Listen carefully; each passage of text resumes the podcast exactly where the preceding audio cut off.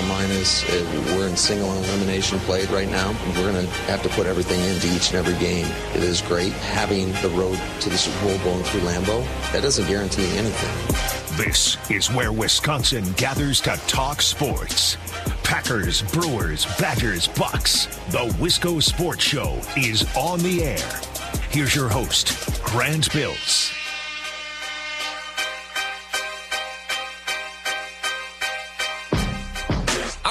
Noticed this, but for the last couple of weeks, maybe like the last two months, younger people watching Seinfeld.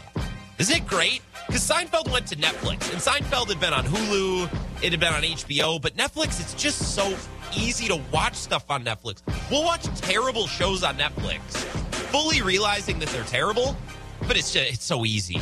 You know what I mean? Like Hulu, you get some ads. HBO, they do the the recap and then the teaser, and there's this extra stuff. No, no, no. Give me Netflix. Straight up, super easy and quick to watch stuff. So I think a lot of younger people who just cruise and they watch whatever on Netflix, they're just binging their way through Seinfeld. Now, I've watched Seinfeld for a long time. I've, I remember watching it when I was younger. It was always kind of in like my headspace. It was always in my lexicon. It was always in my realm, right? It was always in my mind, even if I wasn't watching it when I was younger. I remember we took a road trip to Florida when we were, I don't know, what grade was I in? I'd have to ask my mom. We stayed at a condo in Naples. It was very nice. Uh, and I remember the condo in Naples had a bunch of Neil Diamond CDs, so I'm just kind of an old soul here, but that's not the point. The point is, we got, me and my siblings got a bunch of Seinfeld DVDs to watch on the drive down. So I've been watching Seinfeld for a while. I had a Seinfeld moment this morning. I had an appointment to go get my booster shot. And I made the appointment yesterday. It was at 10:30. I'm driving to my appointment and the person calls me. Says, "Hey, we're out of vaccines. We'll get more later today. If they get here in time, we'll call you. You will be first in line because you had a reservation." And I said, "If I had a reservation, why do I not have a shot?" And they said, "No, no, no. We got your reservation. We just don't have the shot." And I said, "Well, you know how to take the reservation. You just don't know how to keep the reservation. And that was my morning to just bring up Seinfeld because why not? The Packers are on bye. We can talk about Seinfeld for three minutes. That was my morning. So as I get older, I, I feel myself living through more experiences that I saw in Seinfeld. Maybe I'll get a date with a bald woman. Who knows? Maybe we'll see. Lots of, lots of time before the Packers play next. We might we might stumble into a date with a bald woman. This is the Wisco Sports Show. My name is Grant Bills. Hope you've had an excellent day. I'm excited because Ebo is going to be here at 5:30. Ebo hosts the morning show on The Zone, our affiliate in Madison. His show is Over the Line. I have a couple sports questions for him, but then I also just have a couple of random things I want to talk to him about. Uh, last time he was on, he gave us a little fitness advice, little dieting advice. He spoke to us about the ways of living mostly off vegetables. Ebo eats a stupid amount of veggies. So we talked about that last time. No food questions, no diet questions. I actually have a finance question for him, uh, and just um, just I just have I have a couple questions. I think of Ebo as a father figure in this radio business to myself, uh, and I have a couple of things that I want to ask him about. Of course, among the Packers, and I want to talk about the national championship game and maybe turn that into the Badgers as well because Ebo's in Madison and he can really speak to that. He'll be here at five thirty. You are welcome to join me as well. 608 796 2558. You can tweet me, follow me at Wisco Grant. Williams already tweeting in Del Boca Vista. Yeah, baby. We stayed, our cabin that we stayed at, it wasn't Del Boca Vista. It was, um, it was in Naples. And like, I just, I grew up as such an old soul. Like, we watched Food Network. My parents weren't big cartoons. We didn't watch a lot of cartoons, didn't really have video games. The first video game console I had was a Wii. So I didn't watch cartoons. I watched Emeril Live right? Like I watched Mario Batali at home. Like I watched Food Network and Seinfeld. Del Boca Vista. That trip we took to Florida, we stayed in Naples, and the condo was one of my dad's friends. Obviously, my dad is, you know, my dad at that time he would have been I don't know fifty ish somewhere around there. So his friend, this condo was not a young person condo. It had a big CD player, like the big six six disc one, and just a stack of Neil Diamond CDs. So we got there and even at age whatever, 12 or 13, however old I was, I was like, throw on some Neil, you know, cherry cherry while we while we hang out in this uh, condo community that's all old people. Yeah, I've I was raised as an old man. Thank you for the tweet, William. And you can tweet me, follow me at Wisco Grant. We're gonna hear from Aaron Rodgers in a little bit. I labored for like an hour this morning trying to pick an opening topic for tonight's show. Packers being on bye is tough, right? Because obviously there's less to talk about, but it also affords us some flexibility. Because when the Packers are on bye, there's no rush to talk about anything. There's no sense of urgency. We got all the time in the world. You know, ooh, Za'Darius Smith practice today. Okay. Well, we got another week and a half to talk about it. If we don't get to Za'Darius Smith today, we don't get to him today. That's fine. It's not like the Packers play in two days, which will give us more content to talk about. It's like, no, we got we got time. Maybe we'll get to Za'Darius Smith today. Maybe not. Maybe we'll wait till tomorrow. We got nothing but time, right? I had a couple of ideas for tonight's lead. Tell me which one you like most because I like a couple of these ideas, and we'll probably get to all of them before the end of the show. But what we want to start with, my first idea, number one, uh, Ja Morant for MVP. I'm, I'm kidding. Maybe tomorrow, though, NBA Lounge, we'll start the show. Got to talk about the Grizzlies. Ja Morant went stupid, dumbo, sicko mode last night against the Warriors. The Grizzlies are awesome. But no, we'll save that for tomorrow. Actually, my first idea what if we made the case for every NFL team to win the Super Bowl? Right? One seed down to the seven seed. We talk about every team and make an argument. This team can win the Super Bowl. Here's why. Right? That could be fun. Interesting. You got to make the case that the Eagles or the Steel the Steelers would probably be the toughest one. Big Ben can't throw the ball down the field anymore. That guy's to outduel Patrick Mahomes and Josh Allen at some point, and Rodgers or Brady coming out of the NFC. I, ah, I don't know. That'd be tough, but it would be fun. That'd be a fun thought exercise. That's an idea I had. Uh, number two, another idea ranking the best open jobs in the NFL after Black Monday, after all the coaches have been fired. It's kind of fun, right? That'd be interesting. Get to talk about some other teams. I like that one. I, I think we might go with that. My other idea was best and worst matchup for the Packers in the divisional round. Those are my three ideas. Those were three things that I was kicking around to start the show. I actually, that last one, best and worst matchups for the Packers, let's save that. Let's do that in about 25 minutes. I want to talk about some of these open jobs because yesterday Joe Judge was let go by the Giants, which we think is going to conclude all of the coaching hirings and firings. We think. I'm still not sold that Pete Carroll's going to remain in Seattle. We'll see. I don't know how the Raiders are going to handle what is it, Bisaccia? How do you say his last name? I just, for whatever reason, it's never stuck in my mind all season. Rich Bisaccia? Is that how you say it? He took him to the playoffs. Is it, does he stay around? I, I don't know. But really, right now, there's six teams that have moved on from their coaches. They're going to look for new guys. And I like the idea of talking about these situations and ranking these jobs. Think about quarterback, head coach, who they're looking for, of course, but GM, ownership, right? Division. Because when we reflect on all these different teams and the different identities and the factors that go into all these teams and why they're looking for a coach, we might actually learn something about the teams that have good coaches. When we're discussing on why the Giants can't keep a good coach, inversely, we will be discussing, without discussing it, why the Packers can keep a coach, why they find good coaches and they're not firing guys every two years, right? So I think by talking about some of these teams that are in a tough spot, we actually learn about teams that are in a good spot, right? So we're, we're reverse engineering this thing. Let's talk about the teams that need coaches Broncos, Jags, Dolphins, Bears, Vikings, Giants. Maybe the Raiders, maybe Houston, maybe Seattle. We'll wait and see. But for the sake of today's show, I want to focus on those six Broncos, Jaguars, Dolphins, Bears, Vikings, Giants. Now, if I'm a head coach, the first factor I'm going to consider when offered any job or when interviewing for multiple jobs, I'm thinking about the quarterback. And this seems obvious. Like you're probably thinking, oh, Grant, that's real. How long did you prepare for this one today? Well, y- yes, yes. But it's not just the best quarterback, it's the best quarterback situation. And the quarterback situation actually may not have anything to do with the specific quarterback, right? Like Kirk Cousins of all those teams, probably the best quarterback. But he's set to make 45 million. Seems like they've kind of tapped that whole Kirk Cousins thing out. Maybe there's some fatigue with the organization or with the fans. So Kirk Cousins of all of those teams at the moment is probably the best quarterback. But it's probably not the best quarterback situation when you you know factor in contract and fit and how long he's been there and success level.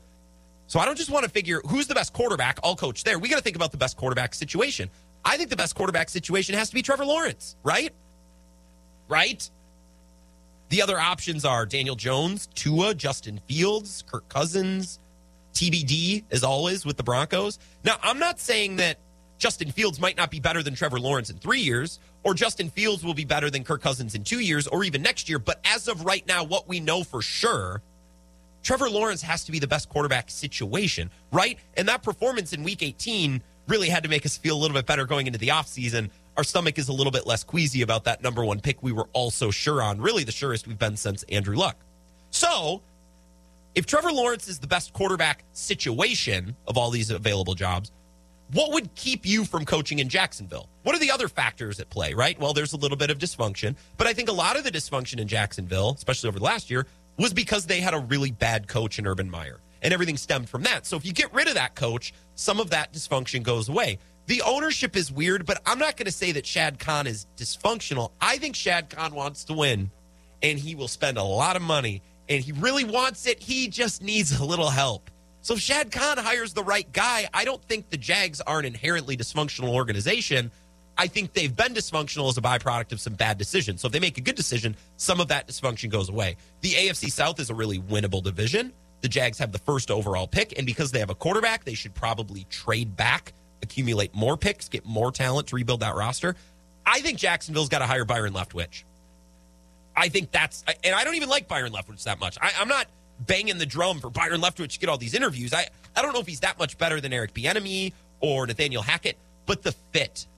And as we're going to hear from Aaron Rodgers in about 20 minutes about LaFleur, the fit was there for the Packers. The fit's there for Byron Leftwich, right? You got to get someone who cares about football in Jacksonville, and Byron Leftwich has spent time there the same way Dan Campbell spent time in Detroit. And look how that's working out.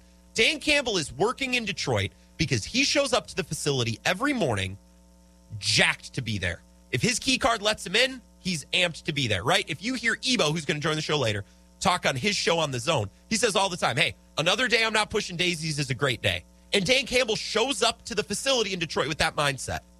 Matt Patricia probably showed up and thought, oh my God, these idiots. They don't know how to run a football team. I know how to run a football team. I was in New England. I miss New England. I guess I got to coach here, right? Dan Campbell shows up. Sun is shining. Let's go. We're all in the NFL. What a great day to be us. We're going to build this and, and, and represent Detroit with pride, right? And I think Byron Leftwich could, you know, follow that mold in Jacksonville. I think the Jacksonville job is more fit based than any other available job. I think Jacksonville's hire has to be specific, and I think Byron Leftwich is that guy. I think Jacksonville's a really good job, but it could go south if they go for a superstar head coach like they did with Urban Meyer, a name more than an actual fit. Now, after Trevor Lawrence, I think the next best quarterback situation is up for debate. Now, Bears fans, this might piss you off because I know you really like Justin Fields. I really like Justin Fields, but we don't know. We don't know. We don't know on Fields yet. You can maybe win with Tua. It's not a huge endorsement. I don't think you're going to win because of Tua. I'm not sold on Daniel Jones at all. And the Broncos, again, going into the draft needing a quarterback. Now they have the ninth overall pick. They have 11 total, five picks in the top 100. So for that reason, I think there is a certain appeal to Denver. If you don't like Tua and you don't like Daniel Jones and you don't love Justin Fields, well, then go somewhere where they don't have a quarterback, but they might be getting one, right? Because as Mike Zimmer told us, it's almost better to not have a quarterback quite yet than to have a quarterback that you don't like. There's a certain appeal to Denver. Let me make the case for this, right? I know they don't have a quarterback, but would you rather have draft picks and a promise that you're going to get a quarterback? Or would you rather have Tua? Tua's going into his third year. They'll have to decide on his option after this season. And Miami already fired one head coach because he didn't like Tua. You want to step into that? Daniel Jones. The new GM is going to need to decide on his fifth year option this offseason.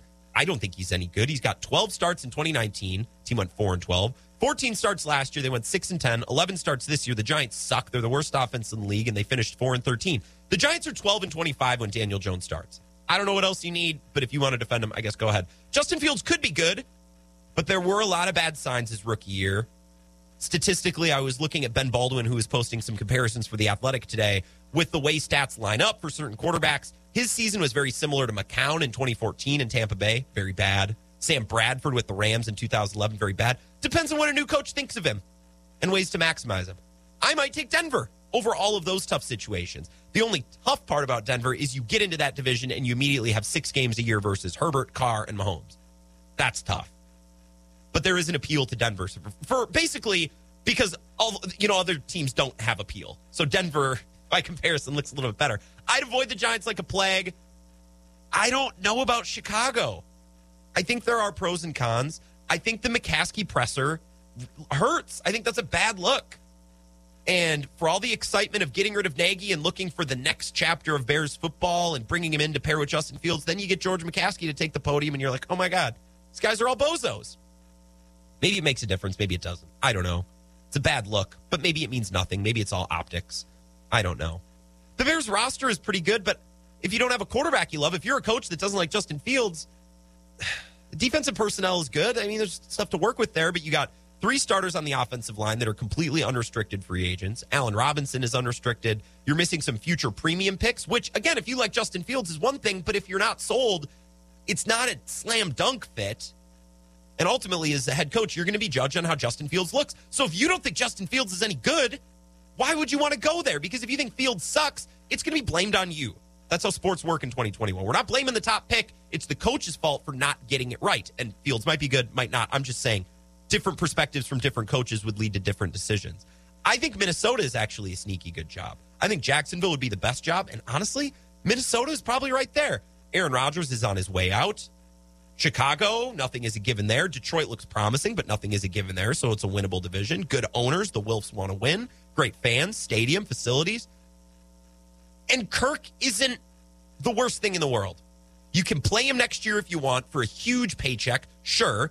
Or you can trade him. But if you don't trade him, expectations are low. It's the first year of a brand new regime. You can evaluate everyone around Kirk, pick your division, and then go next offseason. Trade Kirk, add this guy, get rid of this guy, then you can go low expectations make success a lot easier. And I think Minnesota, their pieces there, their good things there. It's not a dumpster fire of an organization.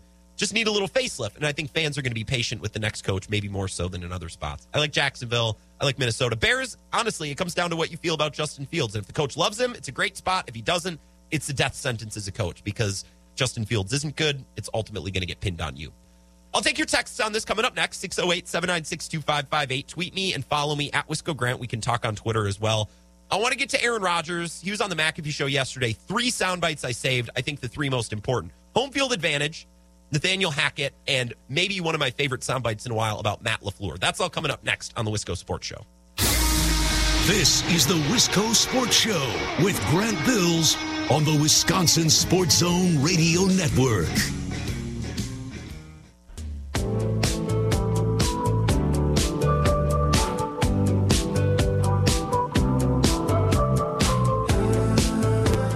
Wisco Sports Show, 608 796 2558. Send me a text there. Thank you, Tim in Menominee. I always like hearing from my hometown, Menominee. I hope life is well, Tim. Josh in Sparta texts in says Jackson will be the top choice, in my opinion. Uh, possibly have a great young quarterback, also a division that has good defenses, but teams are rebuilding their offense. Yeah, the Titans don't really terrify me. The Titans are the one seed this year. I think they're sixth or seventh in overall point differential. The Titans aren't a juggernaut. The Texans are a mess.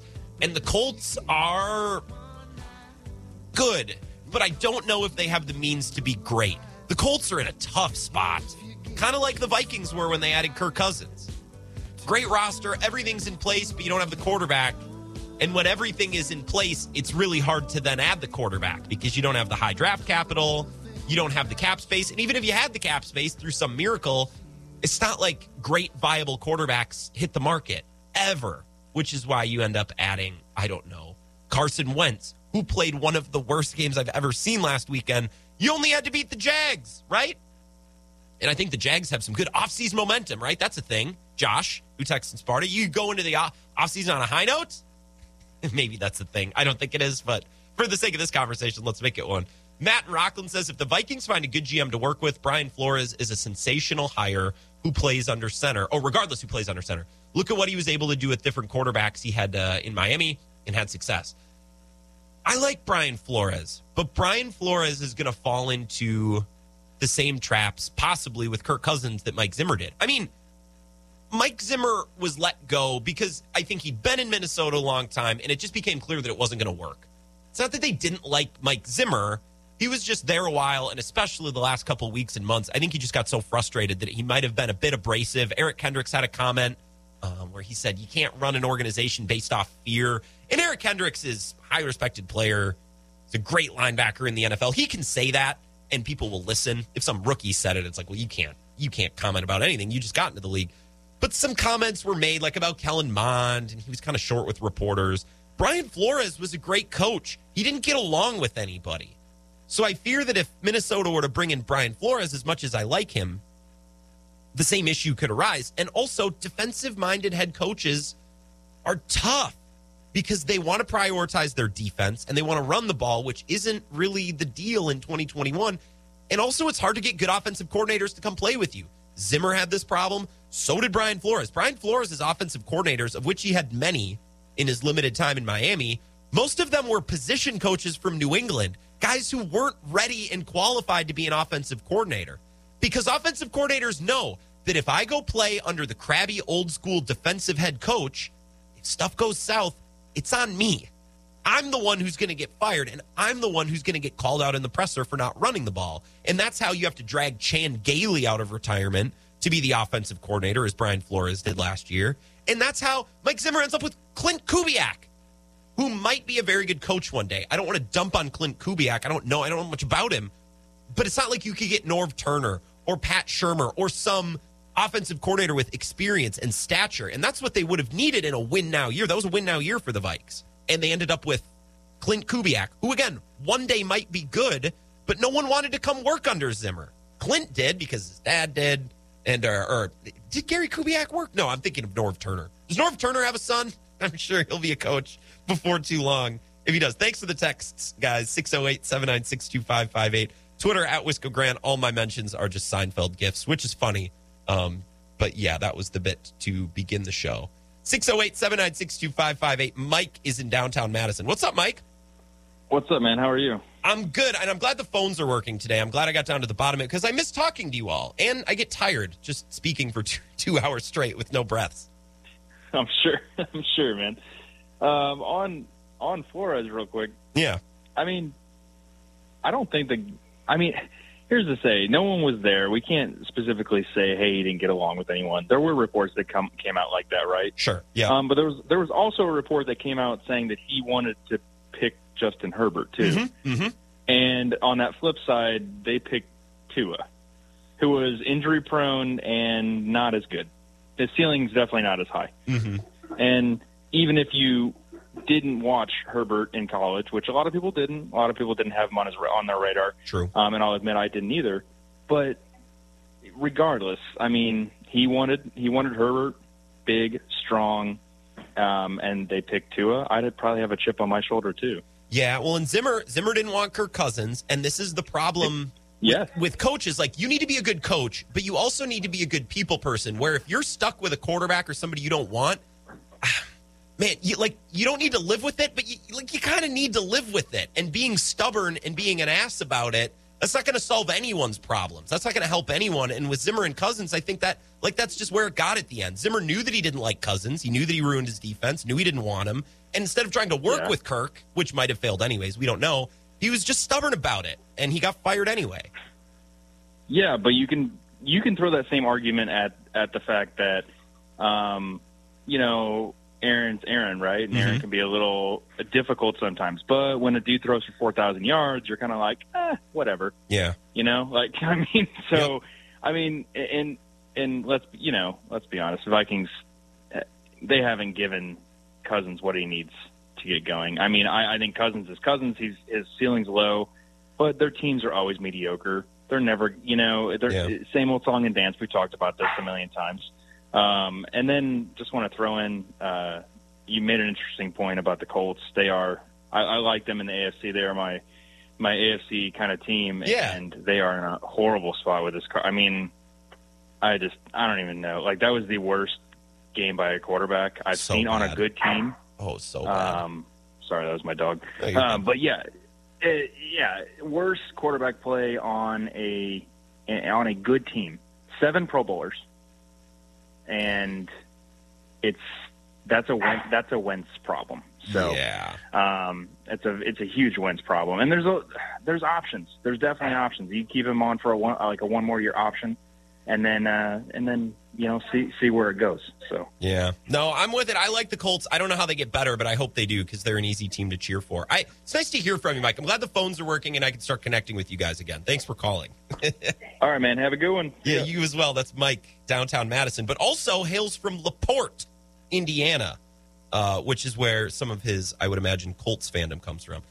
Colts and Vikings have some similar roster connections, right? The Colts have a lot of good players, but maybe not at the most best positions, right? Like they have their money tied up in an off ball linebacker, and Darius Leonard is great, but still an off ball linebacker, like Barn Kendricks, right? Or Teron Armstead, who's a three technique.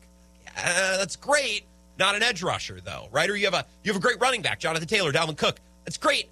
Still still a running back, right? So you can have great players, but they also need to be great players in the right spots. And I think the Vikings and the Colts both struggle with that a little bit. Fred from FedEx, Fred is calling. And Fred, what's going on? Welcome. Hey, thanks for having Yeah, of course. Jacksonville. Is, I think Jacksonville would be the best destination right now for a new. You have top tier. Well, what I think is going to be a top tier quarterback one day. hmm Running back. You got a you got a defense and an offensive line that looks pretty good. Um, Minnesota would be number two. The only problem is paying Kirk Cousins forty five, Yeah. Yeah. which kind of any kind of negotiations you want to do with anybody else. Yeah. And I think Chicago would be the worst. Yeah, I okay. Can I ask you about Chicago? And your your connection is a little tough. So if I lose you, I'm, I might have to drop you, Fred. I'm sorry, but with Chicago, that press conference that the owner, I guess the chairman, gave George McCaskey, would that is if you're a coach, do you see that and think, "Ooh, actually, I don't, I don't know if I want to go there." Like, does that matter, or is that just something we talk about? No, I think that truly matters. I if I was a head coach and I saw that press conference, I'd be like, mm. I don't care how much money you're offering me, you have nothing that I want. Yeah. well, You're losing. Yeah, and, and that's tough because as a coach, you can be great at your job and you can know that you're doing the right thing, but you got to convince that guy that you're doing the right thing. And that dude, he seems a little, I don't, I don't know, I, don't know, it might be tough to convince that guy of anything. Well, and also the thing is, is with a lot of these positions, you're also going to have to find it. You also have to hire a GM. Yep. So now you got to go through the list of GMs, and then you got to make sure your GM likes your head coach, and your head coach likes your GM, or you're going to get stuck with a very unproductive environment there. yeah, yeah, you're gonna be So- button heads. I agree. Yeah. Also, uh, before I go, Yeah. I got a band for you to listen to, Moon Taxi. Moon Taxi. Shut up. I'm writing this down.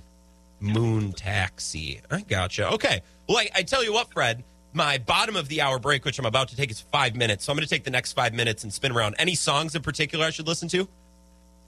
All of them. All of them. I love that answer. Thanks, Fred. It was good to hear from you. Good to hear from you every day. Yeah, have a good one. That's FedEx Fred, whose connection was just good enough to keep from losing. Like that's the that's the bottom line. If we were one ounce worse with connection, I think I would have had to drop Fred, but I'm glad I didn't have to. Thanks for the call. That's FedEx Fred, 608 796 2558. I'm going to take a break, listen to Moon Taxi, and we're going to hear a little bit from Aaron Rodgers coming up next. This is the Wisco Sports Show with Grant Bills on the Wisconsin Sports Zone Radio Network.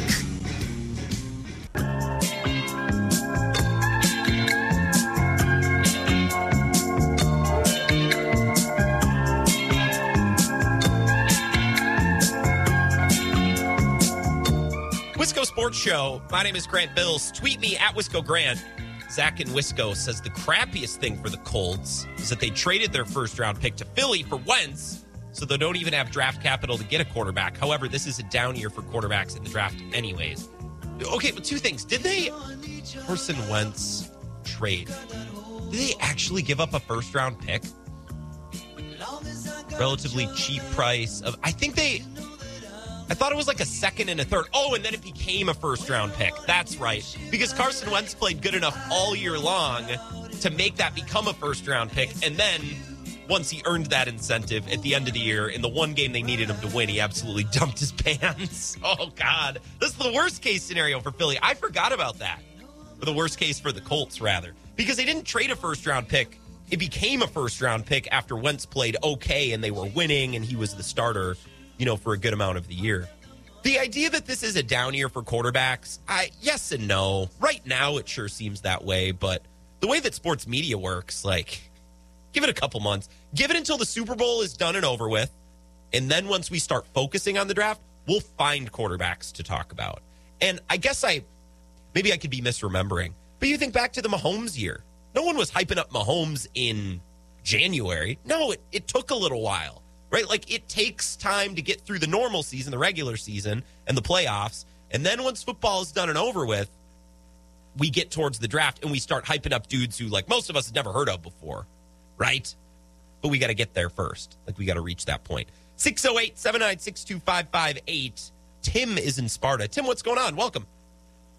Hey, how you doing tonight, Grant? I'm doing amazing because the phones are working and I get to talk to all of you again. It's been so boring the last two days. Just been talking to myself. you know, sometimes that's where you get your best answers. Yeah, Um, I would be leery of taking any job except the Vikings job, to be honest with you, isn't that because the something? Vikings have the most stable uh, ownership. Mm-hmm. Guy in, in uh, Jacksonville has proven he can't be trusted. The Bears have proven over and over again they can't be trusted. Um, I mean, you want to go someplace where they're going to give you a chance, um, and they're going to, you know, the Minnesota Vikings certainly do that. Uh, there's the question with Rodgers: is he going to be around? So how effective is Green Bay going to be? Mm-hmm. uh, even if he's not, even if he stays and he's around, well, Green Bay's in cap hell next year. Yep. And the Vikings, look at what they have on offense. Even if Cook is getting older, they still have Mattison, who would start for most people Yep. in the backfield. You have the dynamic duo of Jefferson and Thielen. Give me two guys on any team anywhere in the league right now Mhm. that are as good as those two guys. You have a serviceable tight end. Irv Smith, Um, he could come back and be great. We don't know. I, I like Irv Smith. I want. I, I'm excited to see him. you know, their defense aging, yes, but they still have some stuff left in the tank. Um, and on, on top of all of that, um, you know, you just have, if you could get Kirk Cousins to play nothing but noon games, you would have a Super Bowl. yeah. have you ever, have you ever seen the stats on him? Oh, it's nuts, isn't it? Like you, he plays innocuous, harmless noon games. He lights it up every week. Ev- Every week on noon games, he is golden. Yeah. But you get him the later in the day, the worse his record is. yeah. So, Yeah, so as long funny. as you can schedule every noon game for him, you know you're going to be golden. You know, Tim, before I let you go, it's funny because we, you know, we make fun of the Vikings as Packers fans and you know, they're they're certainly, you know, second tier in the division to the Packers, but uh, you know, all the dust is settled, all, all things are even. The Vikings have stable ownership. We're like, hey, that's a, that's a solid organization, good fans, good good stadium. So you could do a lot worse than the Minnesota Vikings. I, I think they're going to benefit greatly from a new coach and new GM. I think it was just time with Zimmer. Oh, absolutely. Yeah, yeah, I'm with you. Absolutely. All right, thanks, Yeah. Tim. And yep. No, what were you going to say? I don't want to cut you off. I'm sorry. I'm sorry. What were you going to say? Last Well, thing. I got my my older brother is the biggest Vikings fan on the face of the earth, Okay. and so when uh, when Favre went to them, he's like, "Well, we're winning the Super Bowl now." I said, "A hundred bucks says he crushes your heart with a uh, last second interception." Yeah. I got that hundred bucks on the wall in a frame. Oh, that's funny. Yeah, Packers fans, we would know. We saw it in 2008 against the Giants too. That's great. Tim, it was good to hear from you. Thanks for the call. Have a good night. Yeah, that's Tim in Sparta. You have a good night as well. Yeah, the Vikings do have some talent here and there. I, I think we're so dramatic as sports fans, and that's what kills us, right? We're always like, the Vikings have a great roster. Well, they have some great players. They're far from being a great roster, but there are pieces there. The thing is, look, when you're head coach coming into a situation, oh, you have a good off ball linebacker. That's great, but how long does that last?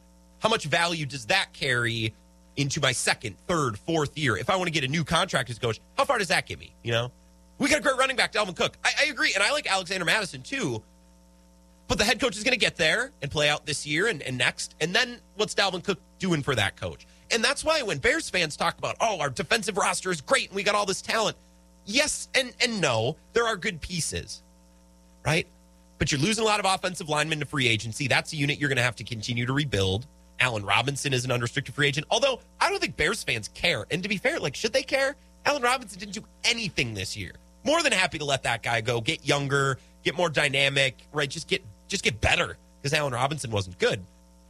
I think the theatrics and the drama really kills us as sports fans because we're always so we always use superlatives. Like if our roster is pretty good, we say it's amazing.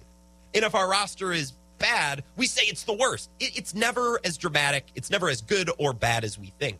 And that, that's what kills us with the Vikings, right? Some Vikings fans have themselves, you know, convinced that this is a Super Bowl roster if only they get a little lucky. They don't lose all those one score games and this and that. Well, it's like, well, no, it's it's not a Super Bowl roster. It's a pretty good roster. Think with the Vikings, yeah, they lost a lot of close games, but before the year, Vegas had them pinned at eight and a half, nine wins tops, and that's where they ended up. Like th- this was a expected outcome for the Vikings. They lost a lot of close games, but a lot of their wins were close wins. And similar with the Bears, I think the Bears fans, you know, after the first couple of weeks of the season, you're just like, nah, this isn't it. Now we we look forward to next year we look forward to whoever comes after Matt Nagy, right? But when talking about the landing spot for a coach to bring this full circle, because I do want to get to Aaron Rodgers, maybe we'll take a break first. To bring this full circle, if you're a coach looking to latch on on a new team, owner matters, GM matters, fit matters, the culture matters. We talked about this last week with Dan Campbell. I don't know much about Dan Campbell's offense. I don't know much about his scheme or the assistance that he will bring or any of that, but he fits Detroit. He's got his aura, he's got his culture that has established really quickly, and guys really love it, and that's a fit. And then you can build everything else. The foundation is strong. So now you can frame the walls, you know, put in the windows, hang the decorations. But if the foundation isn't good, who cares if he likes to run mesh runs or West Coast offense or whatever, right? That that stuff comes secondary. And if you're a head coach, you're focused on do I like the owner? Do I think that can be a good relationship where it's productive? Do I like the GM? The GM's got to like the coach because typically the GM hires the coach. And do I like the quarterback or the quarterback situation? That's really important. Because the running back, that'll come and go. The linebacker will come and go. Even the great cornerback will come and go. But if you want to be a head coach at a spot for eight years, 10 years, which is the upper end now of, of coaching stops in the NFL, you need a quarterback that you like and that you fit with when you're looking at some of these destinations, you're thinking about the quarterbacks. Think of these quarterbacks as quarterback situations rather than just the quarterbacks. Because if we're ranking at this moment, the Jags, the Broncos, the Dolphins, the Bears, the Vikings, the Giants, the best quarterback right now of that group is Kirk Cousins. But is that the best quarterback situation? Not when you factor in the contract and the fatigue that he probably has given the ownership and the fans and the the failures in the past, right? Kirk Cousins is a lot more than his football reference page would indicate. You got to think of Kirk Cousins as a situation, not just as an individual. The Broncos, they don't have a quarterback, but I'd almost rather take over the Broncos and start fresh than sign up for Daniel Jones or Tua. Now, I get the Broncos are in a tough division and they've been looking for a quarterback for a while, so maybe it's dumb to just expect them to get one now. But I'd rather sign up for uncertainty as a head coach and promise and the ability to build for the future and low expectations rather than signing up for a quarterback that I don't like or a quarterback's contract in the case of Kirk Cousins that I don't like. Just some interesting thoughts. And this was my goal for this topic, right? By talking about the bad teams, by talking about the teams with issues, we actually learn what makes good teams good. Because when we're talking about, you know, why is this team looking for a coach? Why is this team looking for a GM? Well, they're bad at this, that, and the other thing. So flip the mirror around. That's why the Packers are good. That's why Tampa's good. That's why this team is good because they don't have those issues. So, yeah, we're talking about teams that don't really matter right now in the grand scheme of things, other than just the sake of conversation. But by doing so, we learn a lot about the good teams. And the Packers, obviously, I think we're vast majority Packers fans here. I know we have fans of other teams that text and call, but this is a Wisconsin sports show, and I think it's a good way to learn about our team. Let's talk about Matt LaFleur and why he's good. We'll hear from Aaron Rodgers coming up next. This is the Wisco Sports Show with Grant Bills on the Wisconsin Sports Zone Radio Network.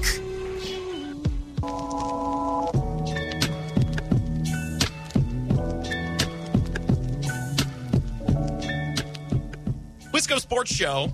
My name is Grant Bills. I'm glad you're here today, and I'm glad the phones are working. This is so much better. Last few days, I feel like I'm pulling teeth because I'm just rambling and rambling. And we talked to Tim, talked to Fred, talked to Mike. It's good to connect with you all. Mike in downtown Madison, he sends a follow up text. Says, How do you feel about Aaron Rodgers and what he said about the boycott Super Bowl comments? I don't I don't care. Anytime there's a rumor about Aaron Rodgers, he always gets so fired up to defend himself. It's just I don't I don't know. I don't care. I watched the interview today and I saved a couple of sound bites. We're gonna hear one in a sec. I just whatever. Someone trolled Boomer Esiason by saying Rodgers is gonna boycott the Super Bowl, and then it became a thing. I don't know. Whatever. Do what he wants. Alec and Menominee, thanks for the text. I was like hearing from Menominee. You can tweet me as well at Wisco Grant. Ebo will join us at 5:30. Packers question. I got a Badgers question for him, and then I got some life questions. I think of Ebo as my radio father, a work, a professional father figure.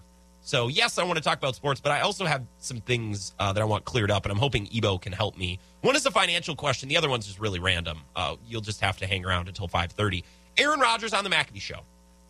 I thought this was useful. Some of the stuff about COVID and boycotting the Super, whatever. That's your go listen. I don't really need to spend time on it in this show. He was asked, "What makes Matt LaFleur really good, Aaron?" Because there's a lot of coaches who suck. So what makes Matt LaFleur not suck? I think what we did was we went out and, and found uh, a guy who would fit, who would fit uh, in the region, who would uh, bring together a good staff, who him and I could get along well. You know, it's obviously worked out uh, really well. He communicates well. He delegates really well. And he's got a great mind.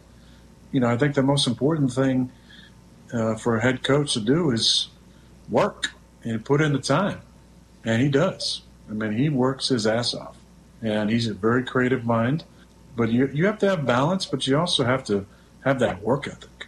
And you know, Matt leads by example in that in that uh, department. Nobody works harder than he does. So you got to work really hard, right? Matt LaFleur works really hard. And I bet most coaches do. I think us as common folk, when we think about professional athletes or coaches or broadcasters or musicians or singer songwriters or artists, right? We, in our mind, think, well, I could never do that. They're so talented. They were born that way. They're they're wired different. I, I can't even I can't wrap my mind around how someone could write a song like that, or how someone could come up with that play or run that fast. And yes, these special people who do special things, sports, music, acting, they do have talent. They're born with talent. I think Alan or Albert Einstein, Alan, Alan was his brother. He he worked at a diner. He was it's very disappointing. Albert Einstein said, "What is it? Success is one percent talent and ninety nine percent hard work." So Matt LaFleur would be easy to think, "Oh, he's just got this beautiful mind. He's a genius." Well, actually, he works really hard. And I was reminded today of something that was in a documentary that came out years ago. It's the history of the Eagles doc. And it's a really cool clip that I've never forgotten. It's Glenn Frey talking about the time where he lived with Jackson Browne and learned how to write music by listening to Jackson Browne write music. And I'm going to play you this clip. It's about a minute long. We slept late in those days. Except around 9 o'clock in the morning, I'd hear Jackson Browne's teapot going off with this whistle in the distance. And then I'd hear him playing piano. I didn't really know how to write songs. I knew I wanted to write songs, but I didn't know exactly. You just wait around for inspiration.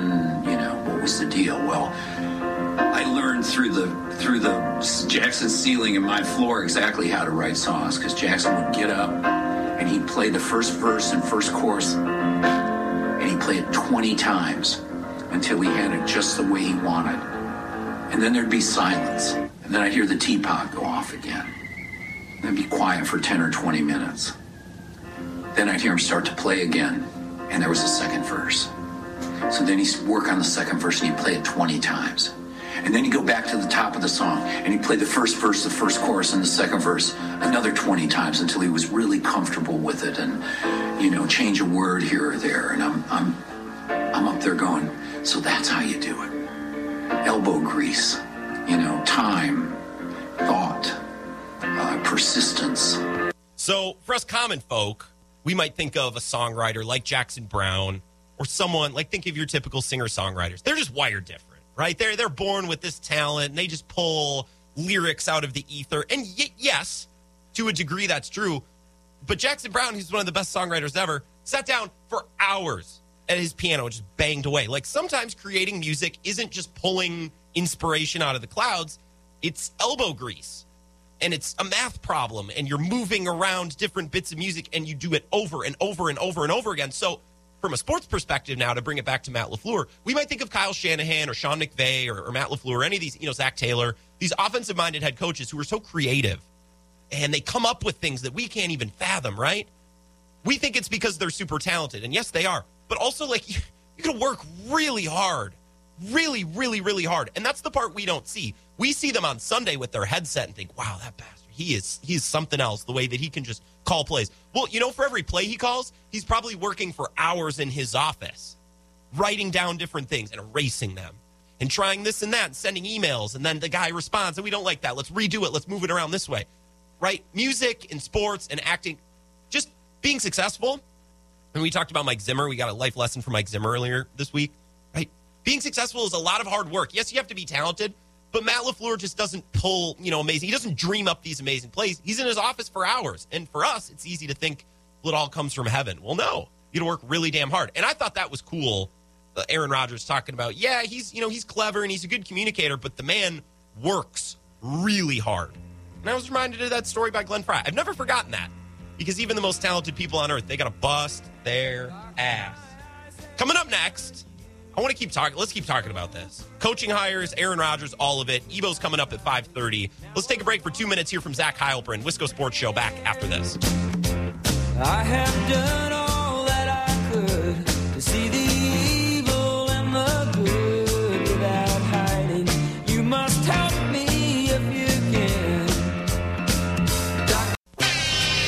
Bottom line is, uh, we're in single elimination play right now. We're going to have to put everything into each and every game. It is great having the road to the Super Bowl going through Lambeau. That doesn't guarantee anything. This is where Wisconsin gathers to talk sports.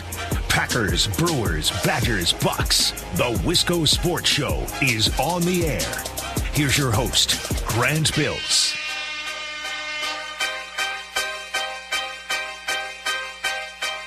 Ebo from our Madison affiliate, The Zone. His show's called Over the Line. I'm going to pick his brain at 5:30 about the Packers and the Badgers, also some some life questions too. I'm curious. Got some text here. Schmidt on the north side, and I know Schmidt's profession. I know he is a teacher. He says another occupation that takes a lot of hard work: radio hosts and teachers. Teachers is another good example, right? You think, oh, they have a gift with children. You just, you put them in the classroom and they just they know how to talk to kids. Wow, that's a gift they have. They're so good at, at speaking in front of a classroom. No, because for every hour that a teacher is teaching kids, they're working for two hours behind the scenes to line up the lesson plan, to figure out how long is this going to take? How long is this going to take? I got to get this slideshow ready. I'm going to prepare that. Like, no profession just steps out and just and just does it based on talent alone. The stand-up comedians.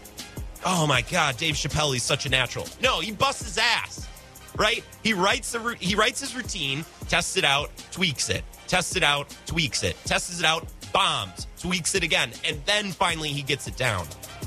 This is true for every profession. Football coaches at the most successful level, you think, oh, they're so talented. Yeah, they are, but they also work for hours and hours and hours to tweak and get things right. Musicians and songwriters, you think somebody sits down, and, I don't know, do you think Don McLean sat down and wrote American Pie in just six minutes on a napkin? Oh, I'm inspired, here I go. Like, no. Probably took hours, days, weeks of writing and rewriting, and he probably wrote a verse and then he didn't like it, so he rewrote it. And it's work. It's work. It's work. It's work. So to say that Matt LaFleur is a great coach, oh, he's such a good communicator and he delegates. Yeah, so do all coaches. The ones who don't, don't get hired or they get fired right away, like Joe Judge. You gotta work really hard, and we don't see that behind the scenes. I thought that comment from Aaron Rodgers was pretty cool. If you missed it, I just rehashed a little bit for you there. This is the Wisco Sports Show. My name is Grant Bills. The phones are working. It was like 30 degrees today. It's just, I'm just happy to be alive. And to quote our upcoming guest, Ebo, who will be here at 5:30. Any day I'm not pushing daisies is a good day. And I'm going to paraphrase that and say any day that I have enough sleep and good coffee and no coworkers bother me uh, and the phone's working is a good day. Also, if I'm not pushing daisies. Uh, sometimes pushing daisies sounds kind of nice, doesn't it? Uh, here's a text from Zach and Eau Claire, and I made a crack about Aaron Rodgers and how he defended himself so vehemently from somebody random who said that he wants to boycott the Super Bowl.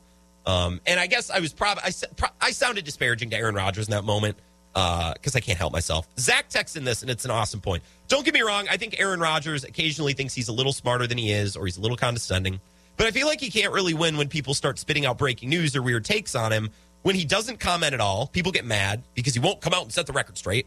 And then when he does, people respond to a question on the McAfee show or on the Wisco Sports show and they rip him for freaking out about a boomer and goof take like the show. Zach, that is an excellent point.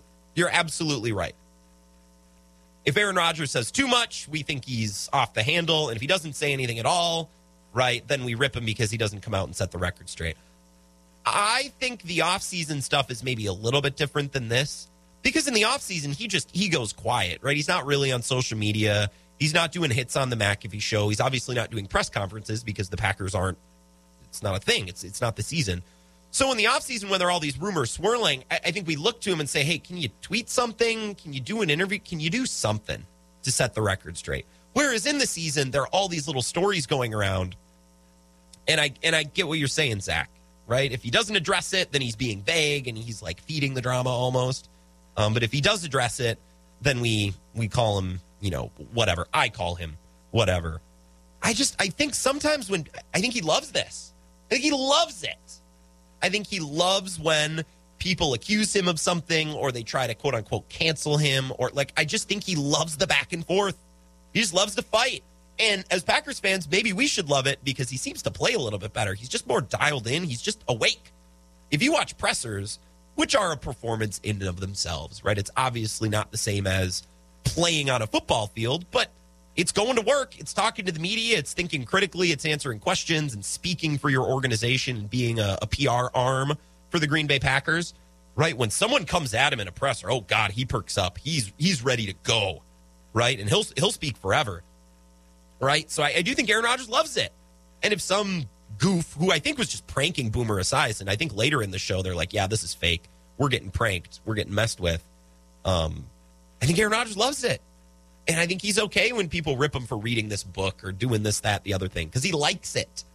And I think we all like we all like mixing it up to a certain degree. It's fun. Drama's fun. We wouldn't watch reality TV if we didn't like drama. And luckily, Aaron Rodgers is kind of reality TV. He just happens to also be really good at quarterback, and he has the Packers on bye this week. So with the Packers on bye, we've been kicking around some other topics. We started the show by kind of ranking destinations. If you're a coach and you're coveted and teams want you, which job is the most appealing, right? We talked about the Broncos and the Jags and the Dolphins and the Bears and the Vikings and the Giants. I think the Jags could be perfect if things go a certain way. I think the Jags need to do what the Lions did. The Jags need to look in the mirror and realize we are a joke. Our fans wore clown outfits to the game. No one respects us. We're not relevant. The only reason people talk about us is because we have Trevor Lawrence. And once Urban Meyer was cut loose, we stopped paying attention. We stopped caring because even if Urban Meyer was a car accident, a car accident is still fun to watch. So we were watching. They are irrelevant. And the owner, Shad Khan, needs to realize that and say, okay, we need to go about our business differently. We're not the Steelers. We're not the Cowboys. We're not even the Broncos at this moment, or the Dolphins, or the Bears, or the Vikings. We're the Jags, and we need to hire thusly. I think they need to do what Detroit did. Detroit brought in Dan Campbell because I'm sure they loved him and he loved his you know his vision and I'm sure the the Fords loved his plan moving forward and his energy and all that. But also it helps that he played for the Lions. From that area. It means a lot to him. He's personally invested in that team. So he's a great hire. That's why I think Byron Leftwich has to be the guy for the Jags, right? A guy who played in Jacksonville can come in and, and almost be a spokesman for that team right? He can be Jacksonville. That's why that hire makes sense. And if they hire him and they hire and the GM works and Shad Khan as the owner steps out of the way and lets the football people do the football things, that division is winnable. Absolutely. They have a ton of high draft picks. Obviously, they could trade down from the first spot, a pile of cap space just because all their players are young.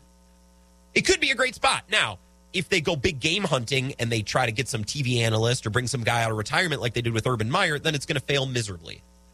But if they're smart like Detroit was, I think it can work. I think the Vikings are a good spot. I think the Vikings are a great spot.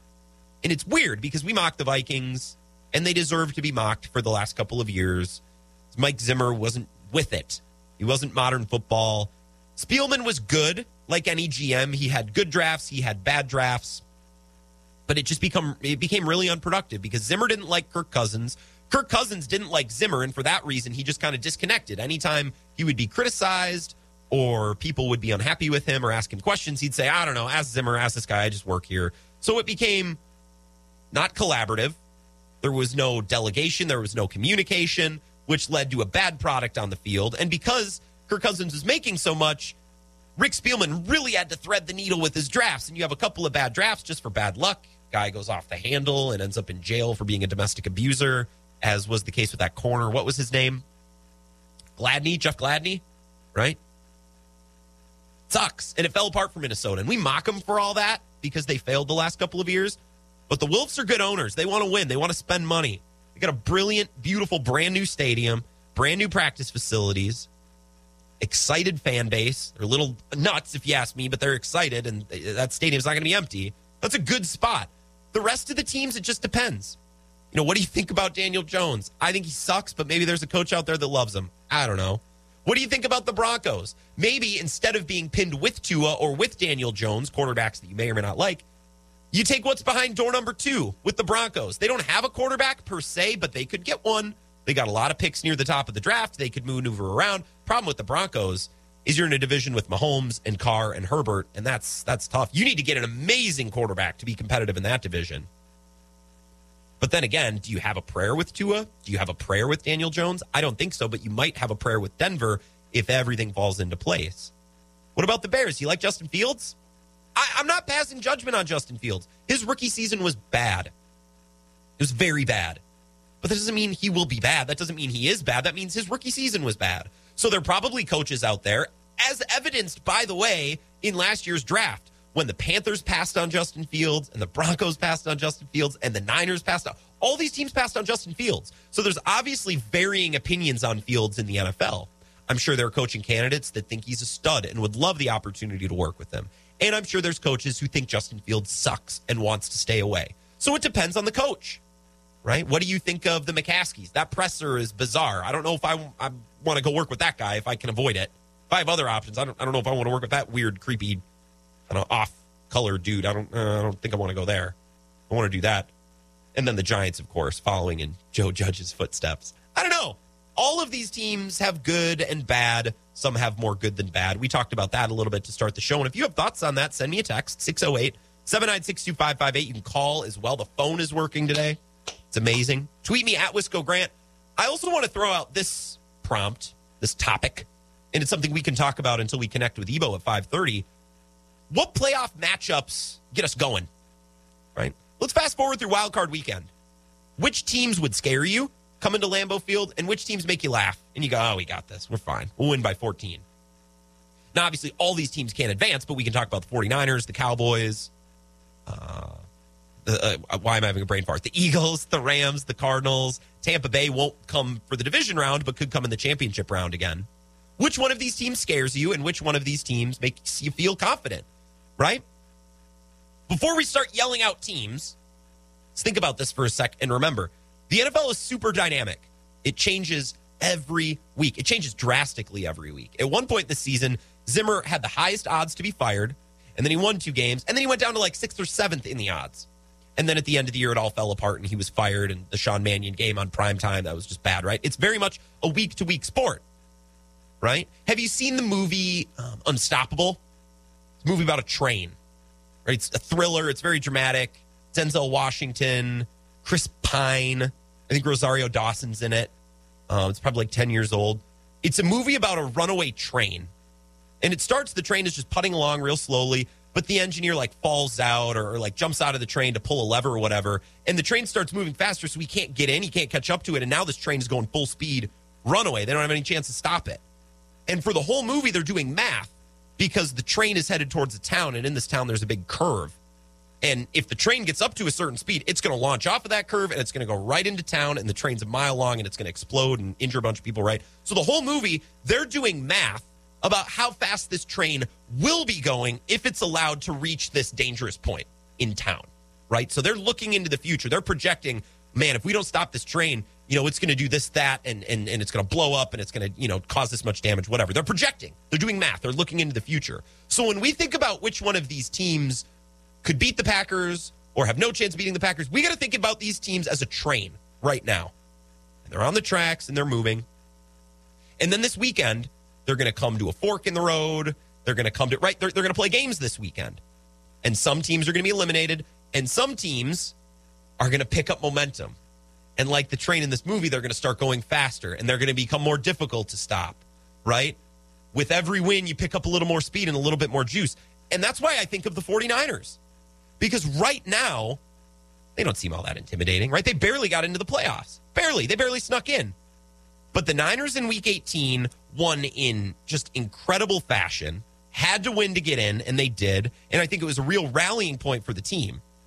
It's crazy. A lot of juice. Now, if they go into Dallas this weekend and knock off Dak Prescott and America's team in a year where we're all pretty high on the Cowboys, they're going to pick up more speed and they're going to get more dangerous. So I- think the Niners, just looking down the road a little bit, if things fall right for them, they could really become a dangerous team, even though we really didn't think of them in that way a month ago or even, you know, two weeks ago, for example. Let's go to the phone, 608 796 2558. Welcome to the Wisco Sports Show. Who's this? Hey, uh, Ray. Uh, I just wanted to chime in on the uh, train concept. Yeah. I had some fights my family over the years because I was on the side with the Khalil Mack and Jared Goff trades of the ones that are bringing back all these picks and Yeah. not, you know, middling teams. Even the Rams were in playoffs last year, but they didn't really do much. So I consider them a middling team making a big investment. Um, and you know, now I'm kind of going back to those guys and saying, "Oh, well, how'd that trade work out?" Khalil Mack is injured all year, and you know he's old and still on a middling team. But that was also in the context of over the off season. What haul could the Packers have gotten for Rodgers if uh, the Jordan Love experiment weren't such a dumpster fire? Um, Yeah. So I don't know. I think in terms of those trades, you know, the Jared Goff and Khalil Mack are microcosms of, you know, in baseball, you kind of have these farm systems where it's just pure luck as to who's going to work out. But when you've got that kind of a piece that you can turn around for three first rounders plus, from my perspective, makes sense to just bank it. And then you're a team like the Dolphins or the Buccaneers last year where you just kind of fit in that one piece. I, I think Aaron Rodgers is going to the Dolphins next year, by the way. Yeah. So that's, but you that's get what that you're one betting. piece in there. and- Yeah.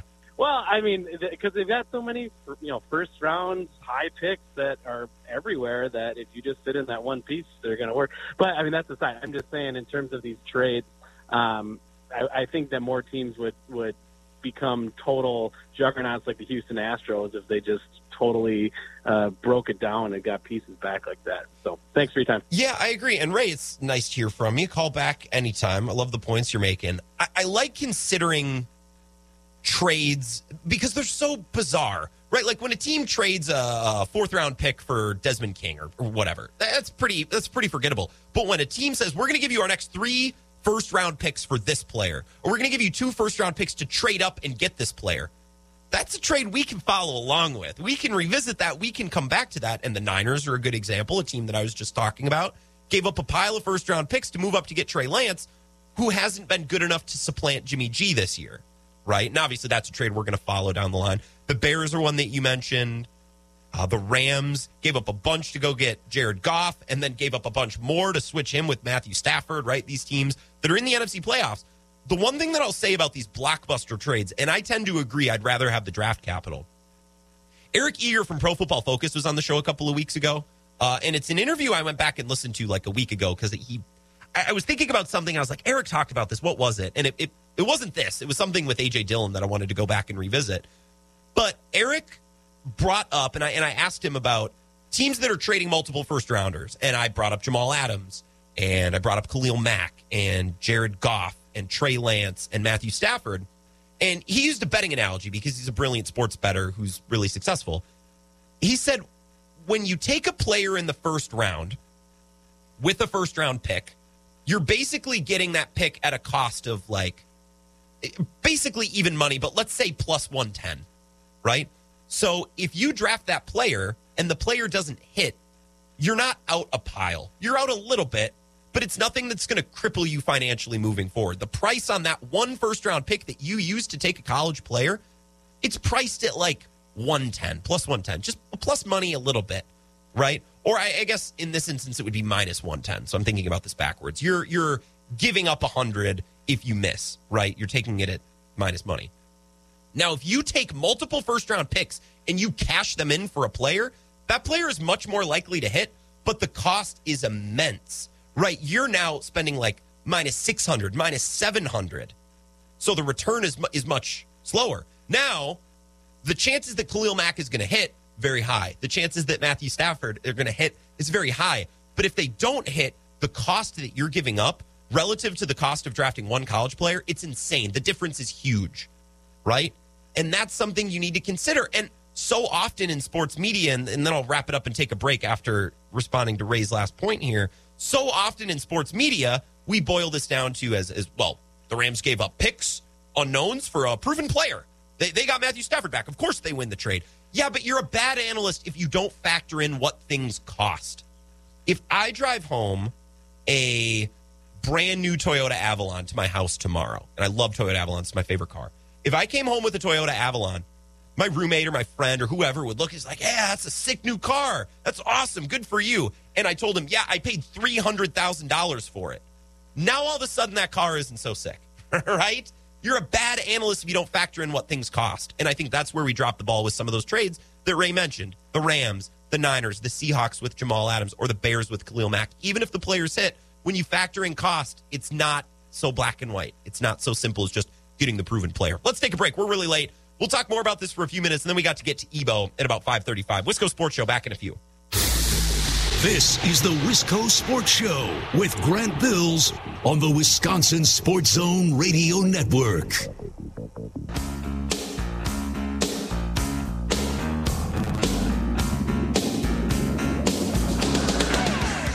Wisco Sports Show. Our buddy Ebo will be here in about 10 minutes, give or take. We really went long with that first segment of the five o'clock hour. That's my bad. I just, I got to be a better host. You know, I'm a fan of good conversation. I love taking calls, love making arguments, love chopping it up, but sometimes I, I stop looking at the clock. I don't have a producer. I don't have someone to whack me on the hand and say, hey, idiot, take a break. 608 796 2558. We got a text from John and a text from Jonah. Jonah talking about the coaching choices. Says, I think NFL coaching jobs are only as good as their quarterback situation. Minnesota is loaded on both sides of the ball, but Cousins is likely gone. See, Jonah, one sec. I don't think Minnesota is loaded on both sides of the ball. This is what I talked about back at like 450. We we do this to ourselves. Instead of saying Minnesota has nice pieces on both sides of the ball, we say they're loaded. That's not true. Right? Minnesota's got good players here and there. They also have is- issues. Right? You don't go 9 and 8 with a loaded roster and a good quarterback. Right? They have issues. They're not loaded. They have good pieces. I'll give you that. But I, I got to stop and say, hey, this is part of the problem here. They're not loaded. Cousins is likely gone, maybe, if they can find a trade candidate and if the GM wants to do that. If I'm an NFL candidate, I'd be looking at Miami, Chicago, or Jacksonville. Denver, of course, would be an instant favorite if Rodgers ends up there. You talk about the quarterback situation. Yes, Jonah. You're not as good as the quarterback. You're as good as the quarterback situation. Kirk Cousins is probably the best quarterback of all of the head coaching openings right now. That doesn't mean he's the best quarterback situation because of the money and how the last couple of years have gone. I think Trevor Lawrence is the best quarterback situation when you factor in the money, how young he is, how little potential we, we like has even been tapped yet. I think he's got so much room to expand and get better, and that'll only happen with great coaching. And Urban Meyer was not that this year in Jacksonville. Now, would you rather go to Miami or New York? Because they have quarterbacks, Daniel Jones and Tua. They are NFL starters. They're not very good ones, but they're starters. Or would you rather go to Denver? There's no one, but you wouldn't immediately be tied to a quarterback that you already don't like. right? Like, would you rather get to Denver and have to take what's behind door number three, which could be Drew Lock. It could also be Kenny Pickett. It could be Matt Corral. It could be one of the you know the guys in this year's NFL draft, or maybe it could be Aaron Rodgers. It could also be Drew Lock, right? But is that roll of the dice preferable to Daniel Jones or Tua, quarterback you might not like from day one? That's a tough spot to be in as well. John texts in and says on this Packers playoff survey, I guess very informal survey we're doing.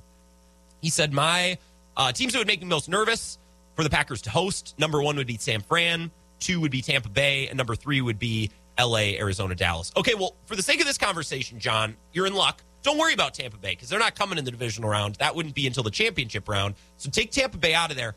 I agree with you that San Fran would be one. Not because San Fran is terrifying right now, but consider the variables, right? San Fran had to get hot down the stretch to make it into the playoffs. They had to rally around Jimmy G and Kyle Shanahan on the road in week 18 to just get into the playoffs. So they've been in playoff mode for a week already now. And they have an opportunity to knock off Dallas in Dallas, a team, America's team. Everyone's going to be watching. If they can pull that upset, oh, oh, who I, I, would not want to be in the locker room after that game. They'd be, I mean, they would be full of themselves. They're going to be fat and hot and cocky. And they're already a physical team, a team that's constructed in a way that's given the Packers fits the last couple years. So I'm thinking down the road because if San Fran is coming to Green Bay, they'd have to beat Dallas, and that creates some kind of monster that I don't I don't know that I want to deal with. Tampa Bay, of course, we deal with that in the conference championship round if it happens. LA's quarterback by Matt Stafford. Let me be clear on this, and I have been clear since January when he was traded. Matthew Stafford scares me a negative amount.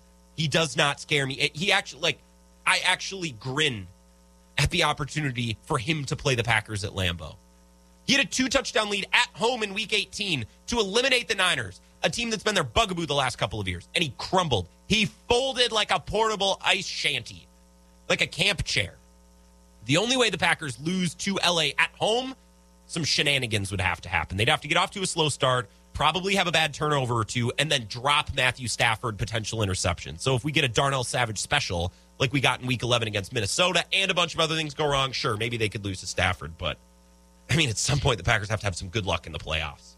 I think they're due for a little bit this year, which means they ain't losing to Matthew Stafford. Sorry. Kyler Murray in the cold, forget about it. That, that's going to be a train wreck for the Cardinals, who have been reeling the last couple weeks, anyways. Let's take a break. We'll get to Ebo from the zone, host of Over the Line. I got some Packers questions, some Badgers questions, and just some life advice questions for Ebo. He'll join us next. This is the Wisco Sports Show with Grant Bills on the Wisconsin Sports Zone Radio Network.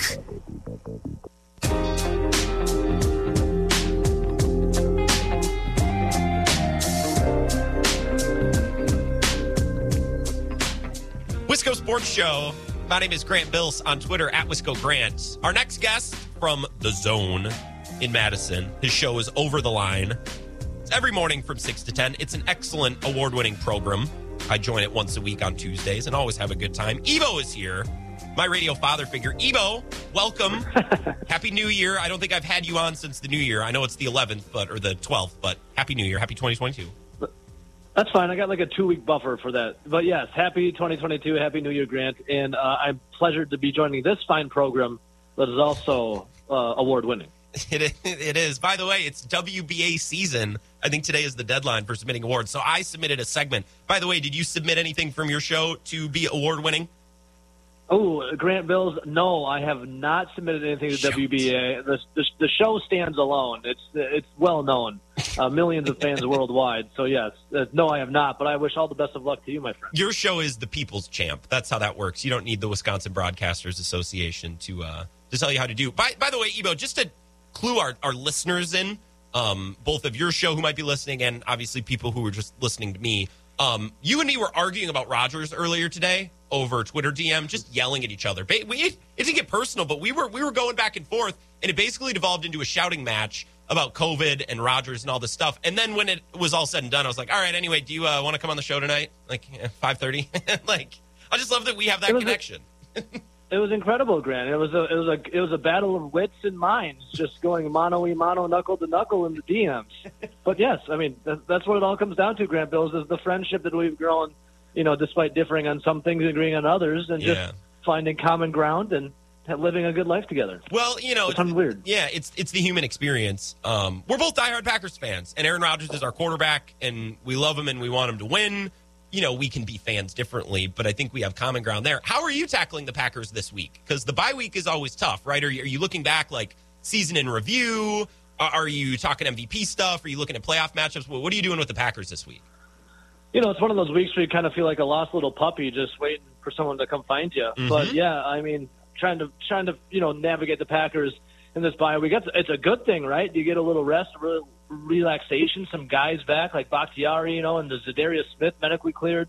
I want to give a shout out to one of our listeners at both of our fine programs, uh, Packers JT, Jeff. I loved him stirring the pot yesterday to get us in kind of this, this lull of a time. Is Zadarius Smith truly going to come back, or is he going to, you know, pull some fast one on us? So, you know, from the health of the Packers to conspiracy theories of Zadarius pulling the wool over the Packers' eyes, but thankfully he's medically cleared and back at practice today. And you know, it's just been one of those things. And then, of course, Grant Bills, you know how I am. MVP odds. Have Yeah. to talk Rodgers and getting us fourth.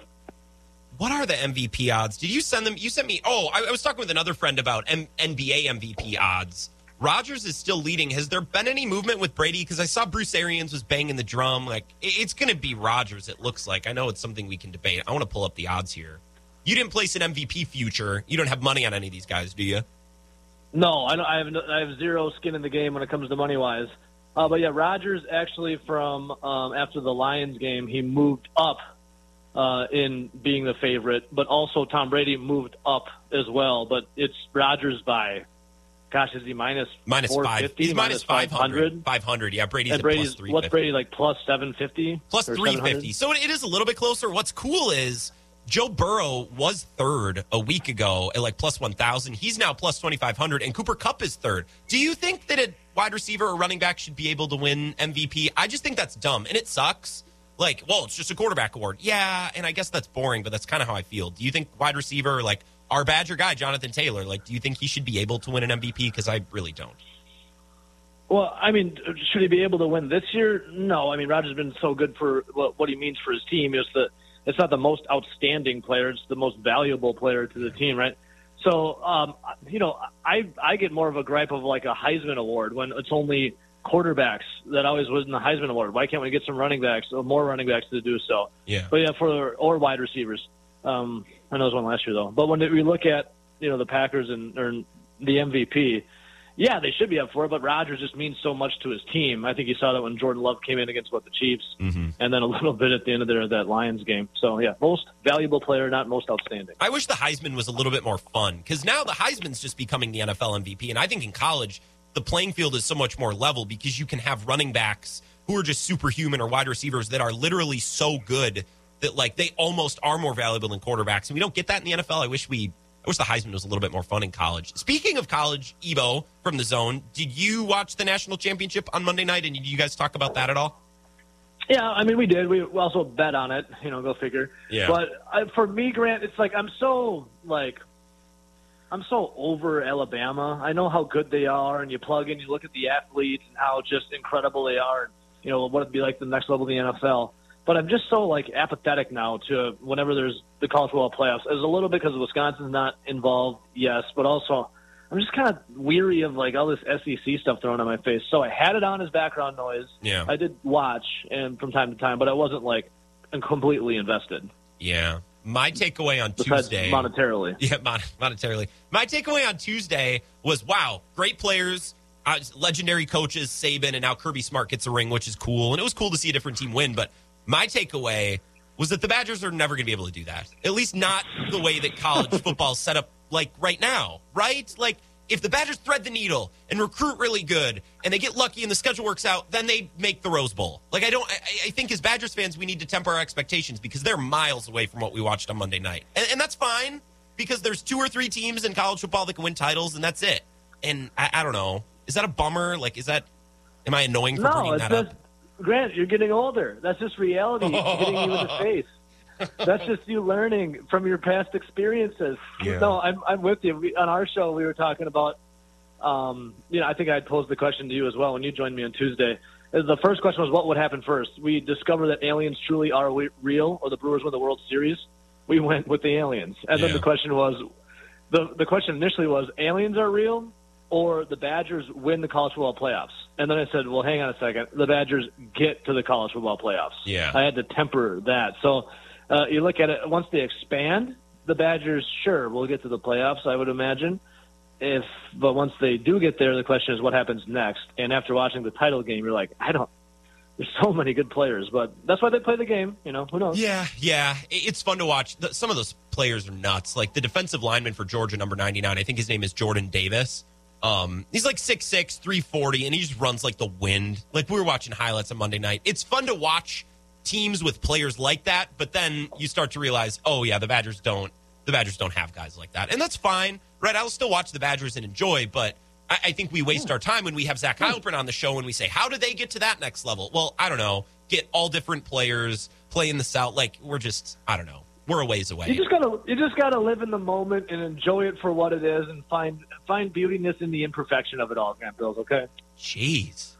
I by the way, I, I love that. And that's part of what makes college football fun, right? Is I think success means Love the drama of sports. Yeah. Jeez, we're, we're getting deep. So, Ebo, last time I had you on, I, I asked you some life advice questions. Um, we asked you because you're a workout machine. I asked you about that. By the way, I went to the gym yesterday. I went to the gym this morning. I even ran Well to the gym. So I just, I, I want credit for Good that. Um, the vegetable thing I need to get better at, but we talked a little bit about healthy eating. Fine. I have two things that I want to ask you about because you are a radio father figure. I look to you for advice. number number one, I have a buddy who's a financial planner. Not one that like keeps asking me for money to like he's he's a he's cool, you know, because you have those friends who you haven't Yeah, talked yeah. to in four years, and they're like, "Hey, j- by the way, to let you know, I'm working for such and such firm, and I'd love to help you." Like, leave me alone. But I, he was telling me the other night about virtual property, and I know that you are a crypto guy. Oh, you God. understand all this. People are paying millions of dollars for virtual property. Is this something you're into? Because I could see you being into this. I could also see you thinking it's really dumb. I Please. wanted to ask. Gr- Grant Bills. Don't. Oh, gross. No. Good. Virtual virtual property. I call those people clowns. Will they make money off of it? Sorry, t- uh, bumps. Bumps. Will they make money off of it? Yeah, because there's so many people that don't want to leave their house. They want to just be a slug in Yes. some metaverse, and probably word like, I mean, depends. And uh, put stock in depends right now. There's your financial advice. Put stock in depends. The adult diapers, Yes. because people will be laying around their house just doing that, crapping themselves as they live in some virtual fantasy that is nowhere near real life. I was hoping when Zuckerberg put out that metaverse announcement video that collectively as a society we would all go, hell no. I'm not doing that. This is where I draw the line, but I guess we're jumping in with both feet. Millions of dollars for virtual land. And people say that It's insane. Yeah, and, and people say that Packers ownership is dumb. That's 300 bucks and at least I got a piece of paper. It's not scrap bills. I can't wrap my brain around it. Like you, it's it's if the internet ever goes down, it's over. It's done. Like then you have to go face actual reality, not mm. virtual reality. Welcome to the real world. I want to live in the real world. It's like the people. Sorry to interrupt. The people willingly plugging themselves into the matrix to be robot or batteries for robots. I hate it. It's dumb. I wish as society we rejected it, but I guess we're, as I said, jumping in with both feet. Final question I want to ask you about. You're from Dodgeville, correct? Yes. How did you know? Well, I, I think we've talked about it before. I was just, I was, I, thought I knew, but I wanted to check. So that's in the beautiful area of the state between Madison and La Crosse, kind of the God's country. kind of the flesh that connects uh, uh, what we, you know, the, the cloth that connects us. Ebo is that beautiful drive between Madison and La Crosse. It's it's slower than driving on 94, but I, it's worth it, right? So today I was talking to a coworker and I learned of something that I never heard of before, and I'm floored. And I guess I missed the boat. So the Mazomanie Bottom State Natural Area, or AKA Mazo Beach, Mazo Beach, whatever it's called. Mazo. Mazo. You're telling meaning. me. You're telling me. And thank you for that because I've I've I've only Yeah. driven through there. I once. got you. I got you. You're telling you. me that Wisconsin, on the beautiful Wisconsin River, was home to one of the most famous nude beaches in the country, and I never knew about it, and it got shut down like years ago. I Grant- only learned this Grant? today. Grant, Yes. indeed, you are correct. Here's the thing. Uh, Here's the thing, Grant Bills. I want you to keep that idea of whatever you thought Mazo Beach was pristine in your head. I want you, I want you to think it's all the beautiful people you've ever seen in your entire life there, just littered down the beach. I want you to keep that image and then Hold on to it. never ask anyone else about it ever again because I don't want to ruin the image in your brain. Okay? so was it like uh, you know the shot of the crowd during the second half of the Packers Vikings game with the fat guy hairy back? Like it was that the scene at Mazo Beach? Is so I'm I'm picturing all these beautiful people, but it was Packers ownership who takes their their blaze orange off to be shirtless in the second half of the Packer game. That's funny. Damn. Uh, okay, well, real quick, those guys in the stands for the Packers, beautiful people. They Just were. absolutely beautiful. The, the the peak of human specimen, like physical. Human performance. But Grant, I will say this: I'm against the metaverse and like the virtual land. Yeah. But if you were to go to Mazo Beach in its day, I would suggest bringing that virtual reality with you, putting it on your eyes and living in that world instead of the one at Mazo Beach. Okay. So the, the other day, like to wrap this up, I, I got I was tweeting with one of my favorite listeners. I think his name is Jeremy Anscani. He's listened. For, he tweeted like the first day I ever did my show. So I, I don't follow a lot of listeners, but I follow him. And the other day he was talking about like legalizing sports betting. And I hate the state because they're so boring, right? We keep marijuana as illegal, despite a lot of places, you know, being more progressive, and sports betting. And now you're telling me that they shut down a nude beach too. I, look, I don't need it all. I don't need the drugs and the legalized betting and the nude beaches, but you got to let us have something. Like now, I'm upset at our government for another reason. Grant, if you want to uh, bridge this all together, then Yeah. uh, first they need to legalize the weed and then legalize the nude beach because you need to be on drugs True. to look at what's going on out there. I don't know why. So head, yeah, I- thought all for freedom. If you want to let it hang, baby, let it hang. Yeah. I just don't want to look at it. Well, and to be fair, I don't know that I'd ever want to go to a nude beach, but you know, in Wisconsin, like I grew up in rural Wisconsin. I grew up, I guess it's not that rural, but you know, 15,000 people. Menomonie's not huge. Just knowing that something like this existed not far from my house is dope because I thought you had to go to the Mediterranean or to Spain or to LA. Just knowing that that was there, it, it comforted me for like two minutes until then I read more and realized that it's not a thing anymore. But I'm, I'm glad we got to chat about this, and I'm glad that you got me to temper whatever I thought that this was. That's that's no, funny. I want you to keep the image. Keep the, whatever the image is. Keep it, and I don't will. ever ask about it again because I don't want to ruin it. And Ebo, by the way, speaking of the Wisconsin River, I want to cruise on some body of water with you next summer on your beautiful vessel, uh, the She Bloomy. Is that Even what it's called? Uh, uh, yeah, I've kind of changed the name now because there's a lot of blowback in the household about Blowback. naming a boat she blew me. It- it's B L U E. It's Yeah. a, it's punny. It's uh, but anyways. Get your um, mind yeah, out of the gutter. Not only not only be on the Wisconsin River, but you you got to know what you're doing on the Wisconsin River, obviously. Yeah. And I was raised on it, and would love to do a campsite on a sandbar, Oh, and then God, please. and then the next day go back. I Or, would- or two days later. I would love to do that with you, Ebo, and I promise when we do it, we will be fully clothed. Uh, I will also guarantee that. I appreciate your time, friend, and my radio father figure, and I appreciate your advice and your wisdom as always. Thank you. Grant was a, a pleasure. Much better than the DMs early today. This was a treat. Much love. Thank you, Ebo. Much love. Have a good one. On Twitter, at Ebo says you can hear him 6 to 10 mornings in Madison on The Zone. Mazo Beach. It's again, it's not like I'm a huge perv nude beach guy. It's just knowing that that existed here in Wisconsin. Like, that's pretty cool. And then it was taken away. Like today, I went through this roller coaster of learning that there was a really famous nude beach in my backyard and then building that up in my mind only to then read that it has been taken away because of the government sucks. What a what a ride for me today. We learned about virtual property yesterday, and now I know that there was once a nude beach along the Wisconsin River. We shall tell our children about it one day. Let's take a break. We'll wrap up the Wisco Sports Show after this. This is the Wisco Sports Show with Grant Bills on the Wisconsin Sports Zone Radio Network.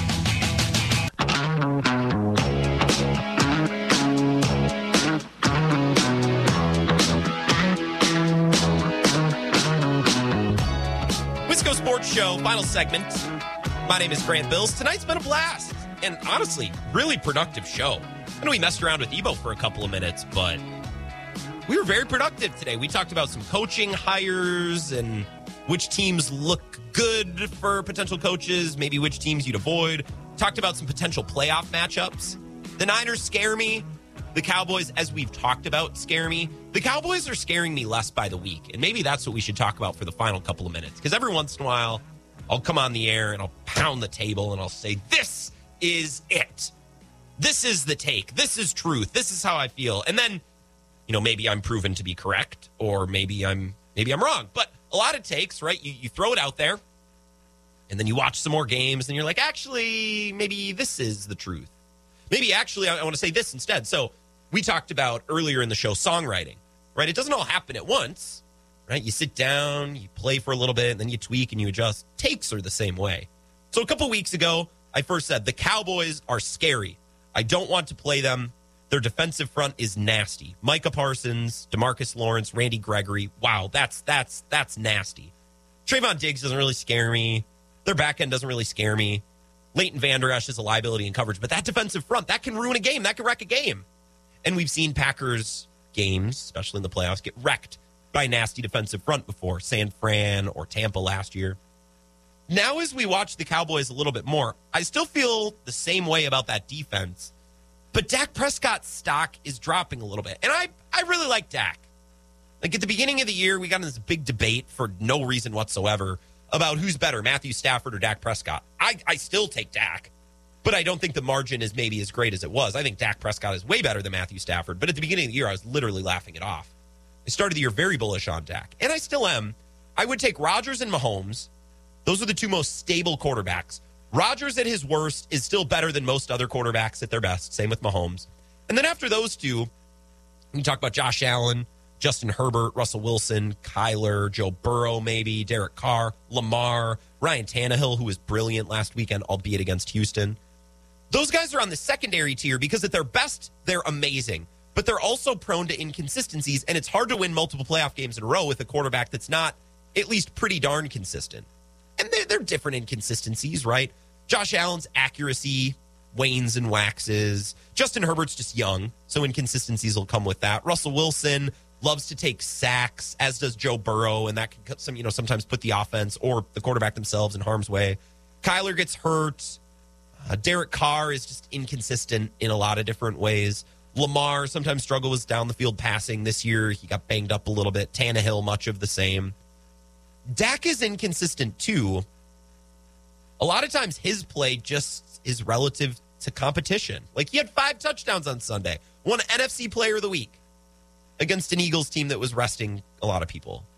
And he won NFC Player of the Week after they played the Washington football team two weeks ago, where they scored 50 on a really bad team that was literally fighting on the sideline. Right. And then he played really good against Mac Jones and the Patriots earlier this year when they weren't all that great, right? Before they got hot. So Dak Prescott and his play a lot of times just mirrors the competition. If he's playing a bad team, he's great. If he's playing a good team, he doesn't play that well. But then again, Dak has always played well against Green Bay. So what do I know? Sometimes he started slow. Like in 2016, in the divisional round, he started slow, but turned it on at the end. In 2019, started slow, but then turned it on towards the end. That's what Matthew Stafford does too. Can make some really bad mistakes early on, but then play really well down the stretch. The problem is if you're down 31 to 3 or whatever it was in 2016 in the NFC divisional round, right? There's not really coming back from that no matter how well you play. So Dallas still scares me for all the reasons we talked about, but losing Michael Gallup is big. And Dak Prescott, and he's coming back from an injury. So that probably plays a role too, but he just doesn't scare me as much as he did earlier this season. Doesn't mean he couldn't play great for a couple of weeks. That's not what that means, but I'm not as scared of Dak Prescott as I once was. Everything else remains the same, minus Michael Gallup and Dak Prescott. We'll talk more about some playoff matchups tomorrow. I'd like to talk about that more. Mike Clemens will be here as well. Can't wait. Tomorrow, Wisco Sports Show, same time, same place. Talk to you then.